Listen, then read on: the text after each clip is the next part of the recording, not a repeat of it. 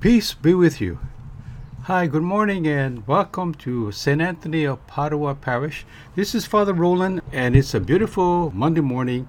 Today being the feast of the great apostles Peter and Paul. And we know that both of them were great evangelists.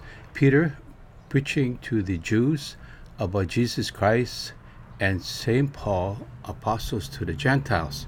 And both of them were very responsible for spreading the word of God and evangelizing the world among them. So today we honor these great apostles, Peter and Paul, on this feast day where the church recalls that they really laid a solid foundation for the church. Huh? And we all know that when Jesus uh, asked the apostles, Who do people say that I am? And Peter says, You are the Christ, the Son of the living God. And then in the readings that we have, how Peter and Paul were really uh, protected by God, even though Peter was in prison and Paul was assaulted, that uh, God was with him always. Huh?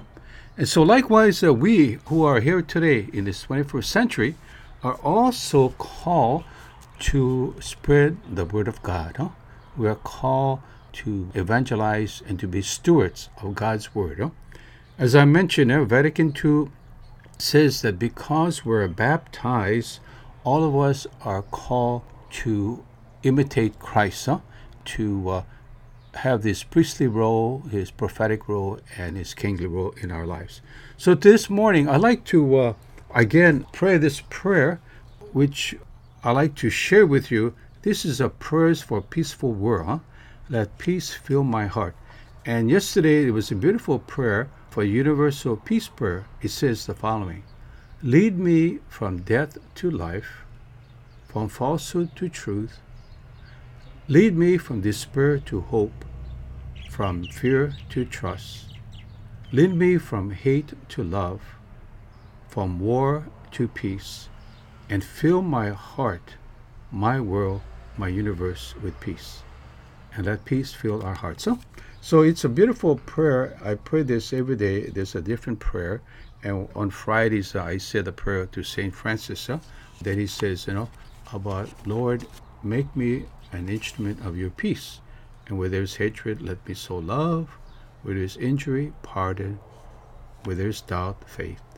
And where there's despair, hope. And where there's darkness, light.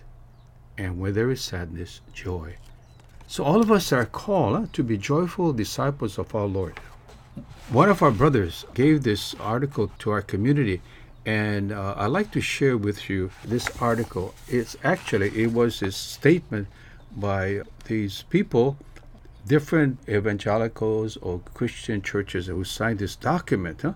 One of the signers was Bishop Carroll A. Baltimore, President and CEO, of Global Alliance for Interfaith Network, along with Richard Moore and others. Okay, and he says this is reclaiming Jesus, a confession of faith in a time of crisis. And it says, We are living through a perilous and polarizing time as a nation with a dangerous crisis of moral and political leadership at the highest level of our government and in our churches. We believe that the soul of the nation and the integrity of faith are now at stake. And they continue, it is a time to be followers of Jesus before anything else.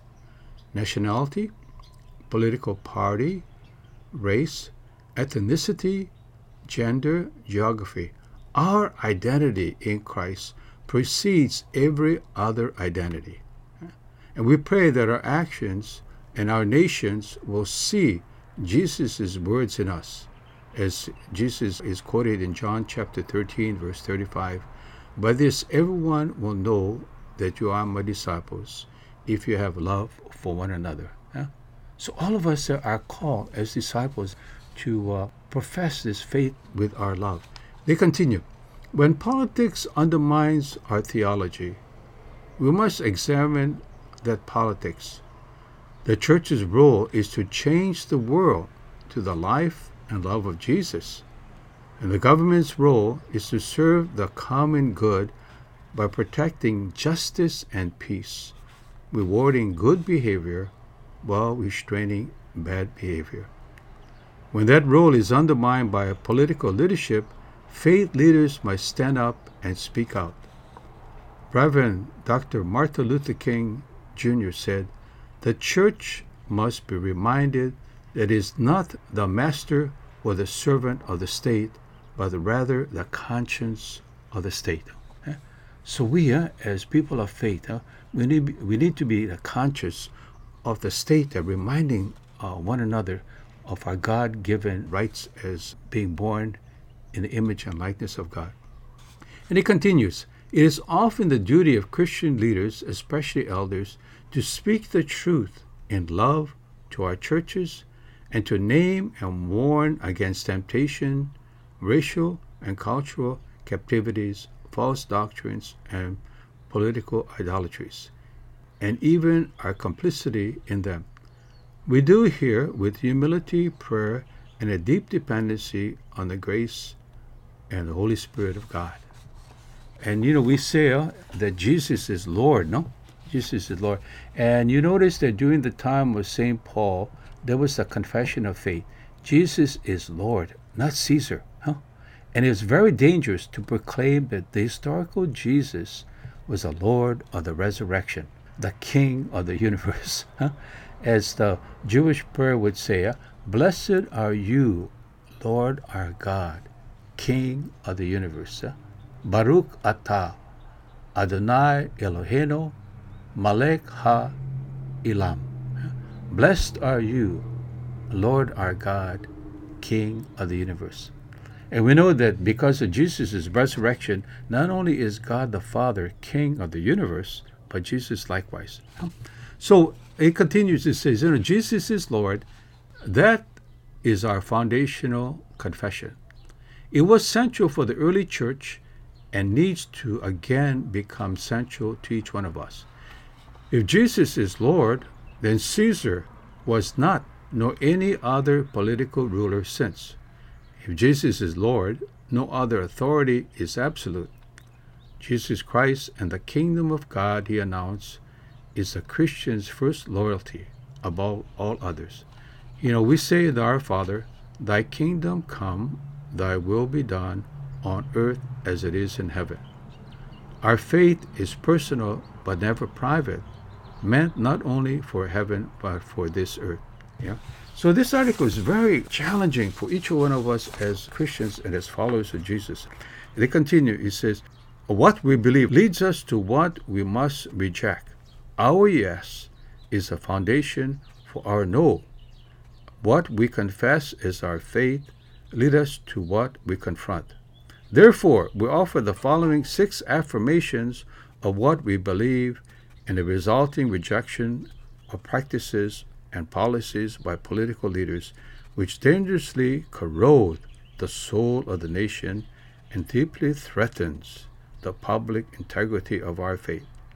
We pray that we, as followers of Jesus, will find the depth of faith to match the dangers of our political crisis. And so they list six affirmations. Huh? And I would suggest this is a lot of uh, these affirmations. We need to really uh, pray about it and to study it. And I would suggest if you have a computer or go online and go to Google and look for reclaimingjesus.org. Reclaimingjesus.org. So let me just recite some of the affirmations. Huh? Number one, we believe each human being is made in God's image and likeness. And we reject the resurgence of white nationalism and racism in our nation on many fronts, including the highest level of political leadership.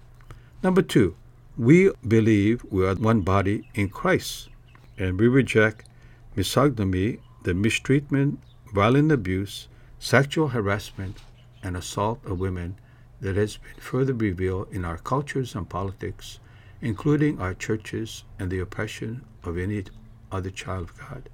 Number three, we believe how we treat the hungry the thirsty, the naked, the stranger, the sick, and the prisoner is how we treat Jesus himself.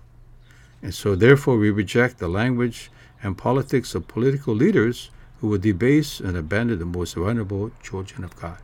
So it continues, huh? and it's really uh, time, you know, we're to uh, kind of look at our policies and our attitudes in our country. And just the last one, we believe Jesus when he tells us to go into all nations making disciples. So therefore we reject America first as a theological heresy for followers of Christ. While we share a patriotic love for our country, we reject ethnic nationalism that places one nation over another as a political goal. So I'd like to uh, suggest that if you have time during this time to download this reclaimingjesus.org and uh, pray about these uh, this articles, which is very challenging for us as a nation when we are experiencing, especially during this time of election, and that we as Christians can stand up for our faith and can really be instruments of stewards. As we heard in the readings from yesterday, the theme was on hospitality. Hospitality. That uh, this woman offered hospitality to the uh, prophet Elisha, and Jesus in the gospel says, Whoever gives even a cup of cold water because he is a disciple will be truly blessed. So let us pray as we uh, practice stewardship. One of the four pillars of stewardship is hospitality, and the other pillar is prayer, and the third is faith formation, and the fourth is service, service to the people of God. Huh? And let us practice stewardship given of our time, our talent, and our treasures to our God, and thanking God for the many blessings God has given to us as Americans, and that we too can give back to our nation and to the church. So have a good day and enjoy this week. And as we say here on Maui, Maui no ka 'oi, Maui the best. But I also wish you the best today with your family and loved ones. Aloha.